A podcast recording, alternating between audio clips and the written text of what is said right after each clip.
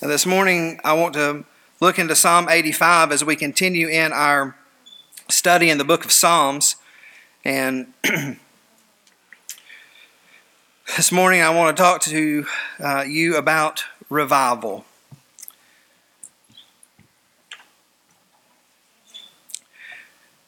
The psalmist here in Psalm 85 is more than likely picturing a snapshot of Israel's spiritual decline many years after they had returned to the promised land following their captivity in Babylon. As typically happens with them, uh, they regress to a place of spiritual apathy. Perhaps the time at the time of this psalm they had become like the generation that is described in Judges chapter 2 verse 10 that says who did not know the Lord or the work that he had done. Who had not known the Lord or the work that he had done. Psalm 85 begins with Lord, you were favorable to your land. You restored the fortunes of Jacob. You forgave the iniquity of your people. You covered all their sin. Selah. You withdrew all your wrath. You turned from your hot anger. Restore us again, O God of our salvation, and put away your indignation toward us. Will you be angry with us forever? Will you prolong your anger to all generations? Will you not revive us again, that your people may rejoice in you? Show us your steadfast love, O Lord, and grant us your salvation. Let me hear what God the Lord will speak for he will speak peace to his people, to his saints. But let them not turn back to folly. Surely his salvation is near to those who fear him, that glory may dwell in our land. Steadfast love and faithfulness meet. Righteousness and peace kiss each other. Faithfulness springs up from the ground, and righteousness looks down from the sky. Yes, the Lord will give what is good, and our land will yield its increase. Righteousness will go before him and make his footsteps away. Lord, will you not revive us again?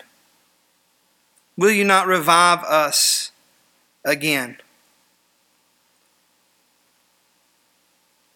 Judges reminds us of the people who did not know the Lord or the work that he had done.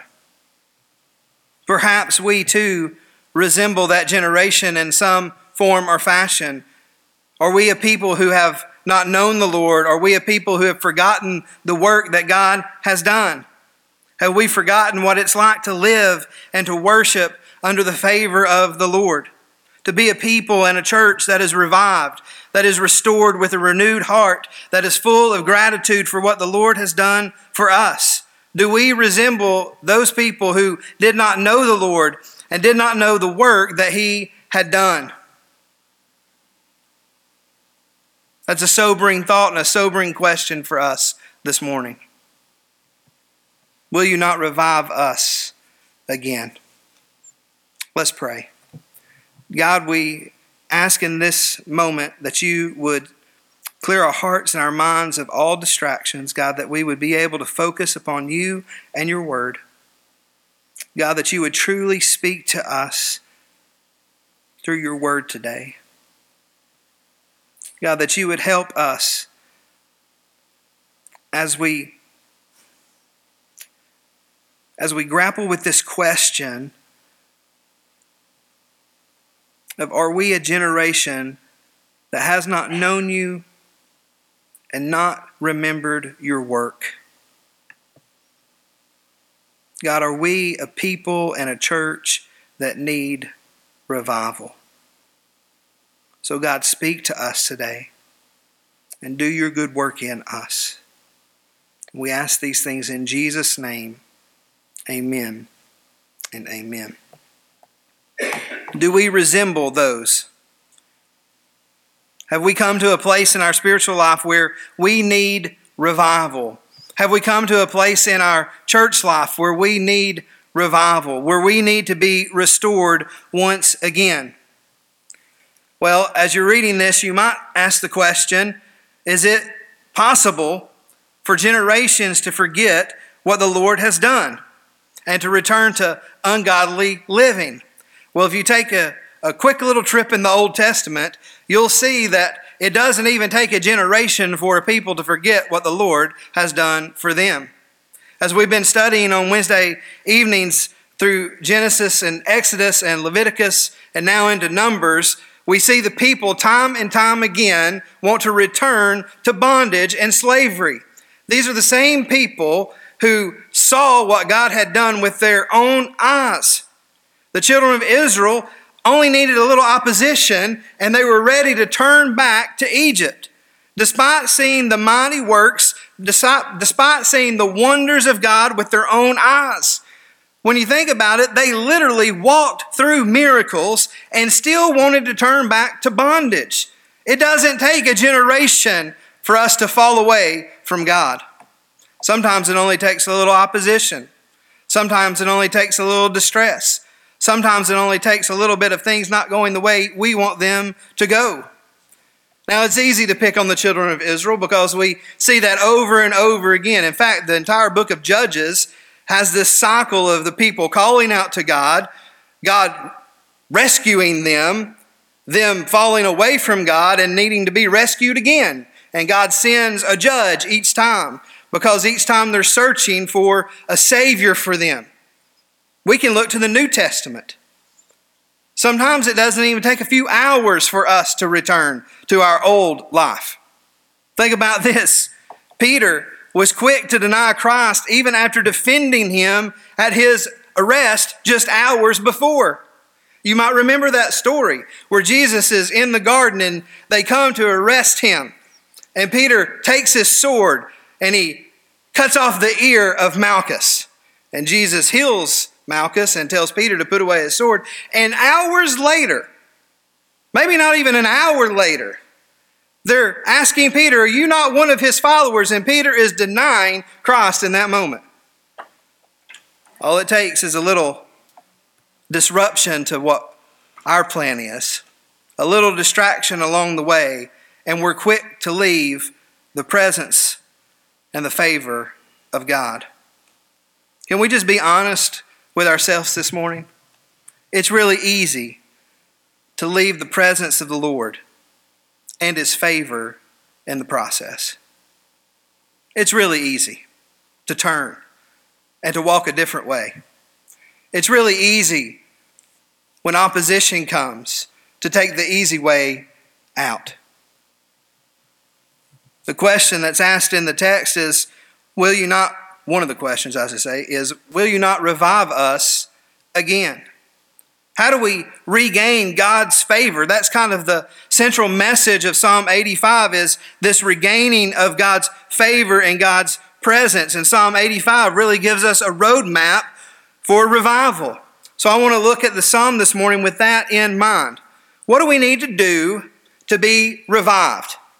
What do we need to do to experience revival in our own hearts, but also revival in our church among God's people? The first thing that we need to do is we need to look back. We need to look back.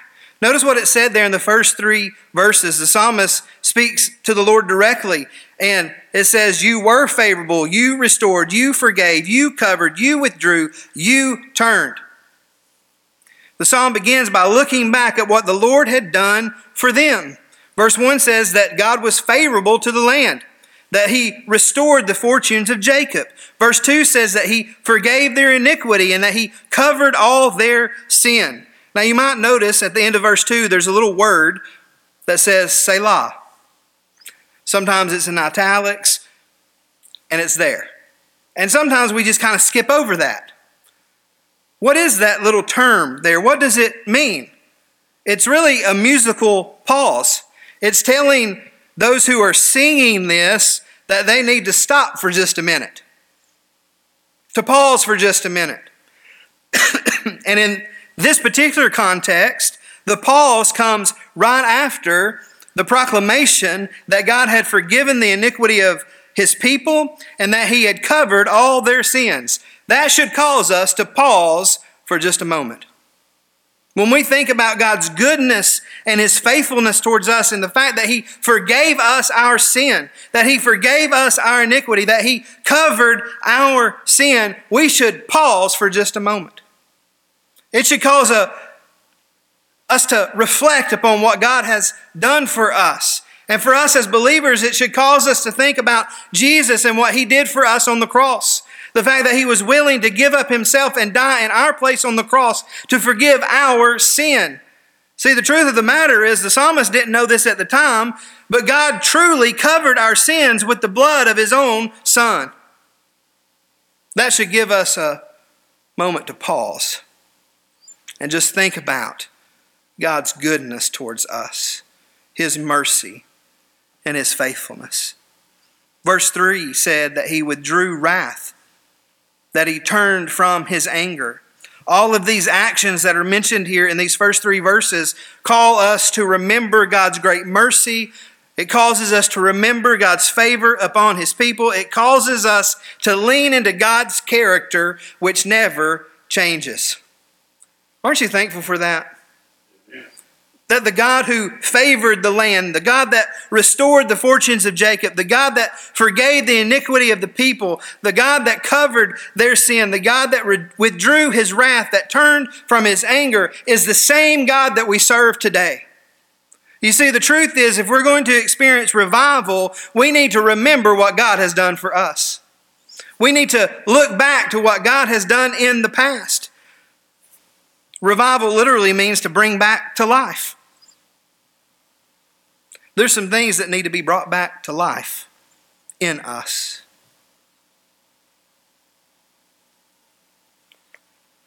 I should mention, and I hope you hear me this morning, you can't be brought back to life if you've never been brought to life.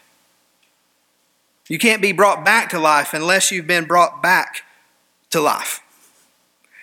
And you are brought to life through the saving power of Jesus. You can't experience revival until you've experienced God's grace in your life, till you've experienced Him bringing you from death to life, from darkness to light.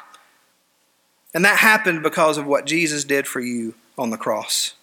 That God loved you enough that He was willing to send His Son to die in your place, to take on your sin, as the scripture says, to become sin for us, so that in him we might become the righteousness of God, to die in our place, to be buried in a borrowed tomb, and to rise again on the third day. If you have not believed that, then you can't experience revival because you need to be vived, right? You need to come to life in Christ. When we think of what God has done for us, we should ask some questions of our own heart. Think about how the Lord has lavished upon you his favor. Let's think about this in the context of our church. How has God lavished his favor upon us in the past? How has God shown himself mighty in our past? How has God restored your life? How has God taken you, as one preacher used to say, from the guttermost to the uttermost, right? How has God taken you out of your sin and your shame and given you life eternal? Think about how God has restored you. Think about how much He has forgiven you. How much has He forgiven you? How much have you received His mercy? And as a church, how has He shown these blessings to us in abundance? And the question that comes to our heart and our, mind, and our mind when we think about these things is can we not trust Him to show His character in these ways again? Can we not trust Him again to be favorable to us? Can we not trust Him again to restore us? Can we not trust Him again to forgive us? Can we not trust Him again to withdraw His anger and His wrath from us? Yes. The answer is yes, we can, because God never changes. He's the same yesterday, today, and forever. And when we trust Him, when we turn to Him in repentance, then He will revive our hearts once again. And as a church, when we turn to Him and repent where we have failed Him as a body of believers, guess what? God will forgive us and He will use us once again. When we look back, we discover, or should I say, we rediscover the faithfulness of God's love and His truth, and that they will always prevail, even though Satan may lie and try to deceive us. God never fails. So we need to look back. If we're going to experience revival, we need to look back, but we also need to look up. We need to look up. Perhaps you can remember a time when you were prospering in God's blessings, when He was the priority of your life, when you felt joy in going to church and you felt joy in diligently feeding on His Word. But all of that's just kind of a memory. And the vitality of your faith has been lost. And the prayers have become nothing more than empty rituals. When you get that point, look up. You need to look up. When our hearts are in need of revival, we need to look back and remember God's goodness and His mercy, but we also need to look up. We need to be willing to cry out in faith to God, Will you not revive us again? Verse 4 reminds us here that the psalmist is calling on the God of our salvation to restore us. Part of this restoring is a call for God to put away His indignation towards us his anger towards us. We need to realize that when we're away from the presence of the Lord, when we're not living under his favor, we are outside his will and outside his blessing. I remember when Isaac was born, I bought a book, and it was called Shepherding Your Child's Heart. I thought this would be good for Cindy and I to look through this book and understand how to, to parent him in the best way possible. And part of this shepherding his heart was this idea of the circle of blessing and the other circle. And the whole gist of it was that if you do good, if you obey your parents, if you do what you're told to do and all those things, you will be in the circle of blessing and things will be good for you. But if you disobey, then guess what? You're not in the circle of blessing anymore. And the idea behind the heart was to, or the book was to shepherd your child's heart into understanding that's kind of how it works with God. That when we're faithful to Him, then we usually experience His blessing in our life. So it was trying to, to construct this in a child's heart. And it worked well, okay, but not really. It's hard when you have a strong willed child to stay in the circle of blessing. Which reminds me, God calls his people a stiff necked people. We're all a little bit strong willed, aren't we? We all want to do our own thing. And when we're away from the presence of the Lord, when we're not under his favor, we are outside the circle of blessing. For the psalmist, he, he felt like God was indignant to him, that God was angry with him. So he questions God while all of this is happening. In verses 5 and 6, there's these three will questions. Will you be angry with us forever? Will you prolong your anger to all generations? Will you not revive us again? God, why aren't you doing the things that I know you can do? He's crying out to God and asking God these very difficult questions. He's expressing what is going on in his heart. He feels like the Lord is angry with him. He feels like the Lord is angry with the generations. He feels like he needs to be revived. Verse 7 goes on to say, Then he, call, he calls on God to show us your steadfast love. Whenever you see steadfast love, that's really speaking about God's covenant love for his people, the promise that God made to his people that they would be his people. So the psalmist is calling upon God's covenant, upon his faithfulness, upon his steadfast love to grant them salvation. In verse 8, he turns his attention to what he must do. The psalmist must hear what the Lord God will speak, and they must turn back from folly. Here he expresses the longing to hear the Lord speak and to receive a new encounter of God's peace as the people turn from their folly to fear the Lord. Let me ask you a question. How often do we hear the Lord but not obey the Lord? That's the real struggle, isn't it? We know what the Lord is saying. We read in His Word what we need to be doing as God's people, but yet we have this problem with obedience. We need to remember, as one person said, God's anger is never aroused without cause. God does not show His anger towards us because He can. God shows His anger towards us because we have failed because we have sinned, because we have lived a life of folly, of foolishness, and not followed after Him. Verse 9 says that we need to fear the Lord. It says his salvation is near to those who fear him. If we want to experience revival, being brought back to life, then we must look to the only one who can accomplish that in our lives, and that is God. We need to call on Him to act upon His nature and upon His reputation as the God who saves, the God who loves, a God who is merciful, a God who is gracious. Any hope of returning to a relationship with God is only because of the character of God. In Psalm 86, David sees the result of turning to God and being restored to his presence in verses 11 and 12.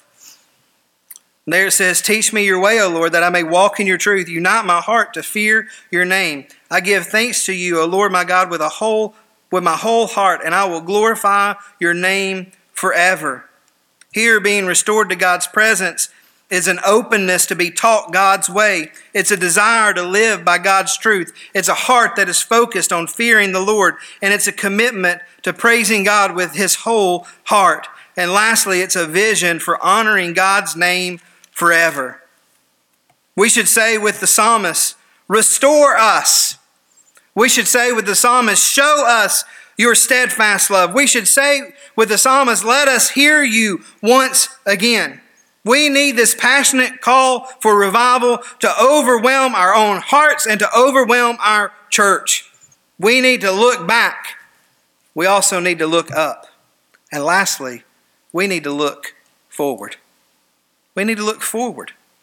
In verses 10 and 13, with the assurance that, that God will answer this call for revival, the psalmist anticipates what God could do in response to, this, to his plea. Verse 10 says that love and faithfulness meet, that righteousness and peace embrace. Verse 11 says that faithfulness springs up and that righteousness looks down from the sky. Verse 12 says that the Lord will give what is good, that the land will yield increase. And verse 13 says righteousness will lead him and make a way for him. This is really a beautiful picture of what it's like to experience the favor of God in your life faithfulness and love, righteousness and peace, being led by righteousness each step of the way.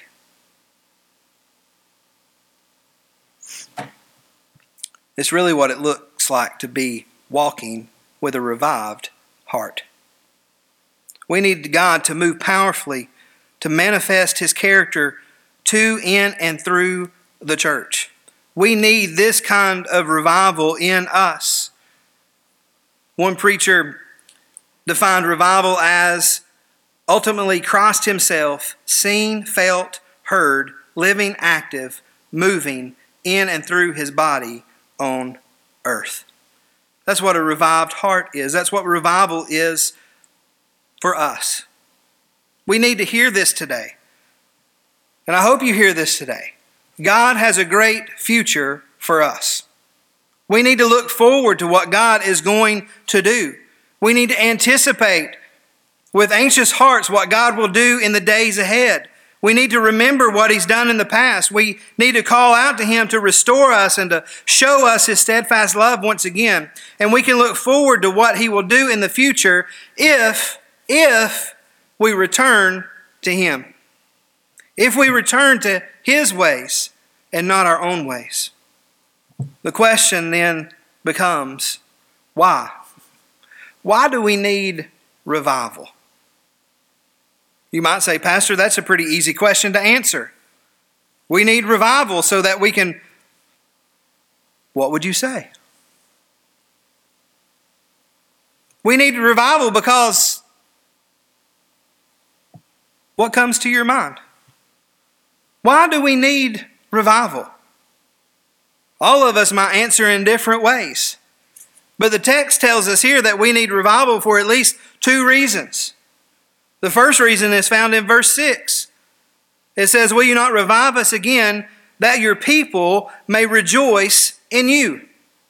He said the first reason why we need revival is so that we can rejoice in God once again. One pastor said that God sends revival so that He alone will be our joy and satisfaction. How does that happen in our life? How, how can we rejoice in God once again as we have a revived heart? It requires us forsaking any idols that we might have in our life. Anything that brings us joy more than Christ is an idol. He should be our supreme joy. And when we allow anything else to become more supreme than Christ, then we need revival. We need to forsake our idols and allow Him to be the supreme joy in our life. Anything that captures our delight and satisfaction above Him is a false God. so, revival in our own hearts banishes idolatry and it captures Christ's people with an overwhelming joy in Him. Isn't that a good thought? That the purpose of revival is so that we have an overwhelming joy in Christ. The second reason for revival is found in verse 9, where it says, Surely his salvation is near to those who fear him, that glory may dwell in our land. God also grants revival so that his glory becomes more important than anything else to his people. His glory. The glory of the Lord that filled the temple. God desires that His glory dwell in the land. To be in God's presence is to know His glory.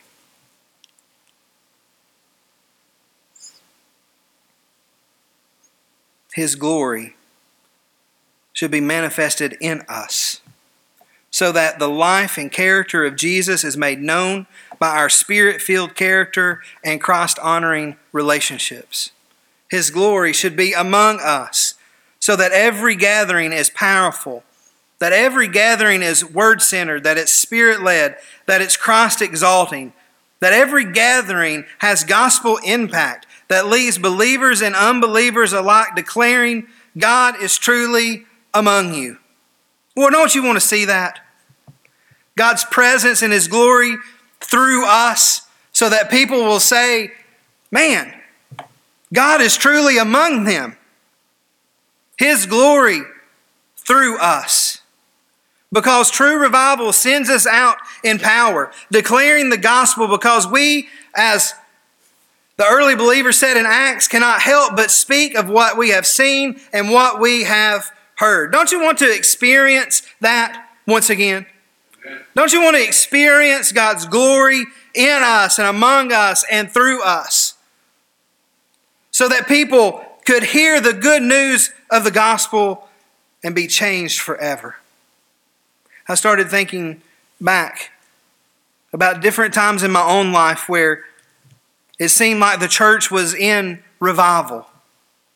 And everything, as I thought about this, everything just seemed easy. Now, part of that might be because I was younger and didn't know better. But it just seemed easy. Worship was easy. Singing was easy.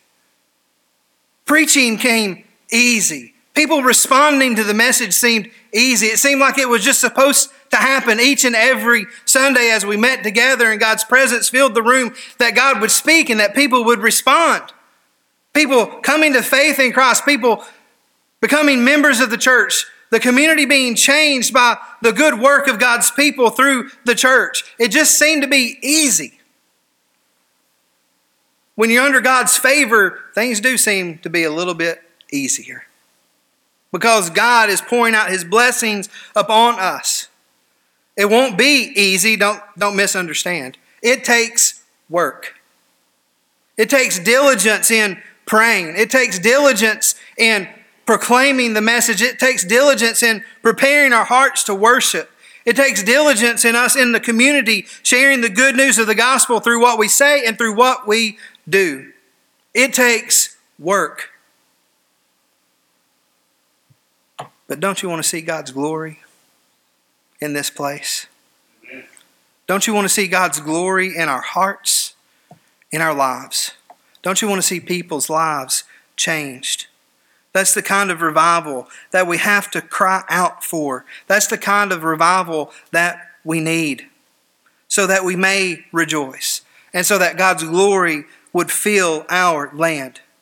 So let me ask you this morning do you want to walk with a revived heart? Do you want to live each day in the presence of God? Look back. Remember what God has done for you in the past. Look up. Call on God to act according to his nature. And look forward. Anticipate the future that God has for his people as we walk in his presence and his favor once again. Will you not revive us again so that your people may rejoice? Will you not revive us again so that your glory may fill the land? Will you not revive us again?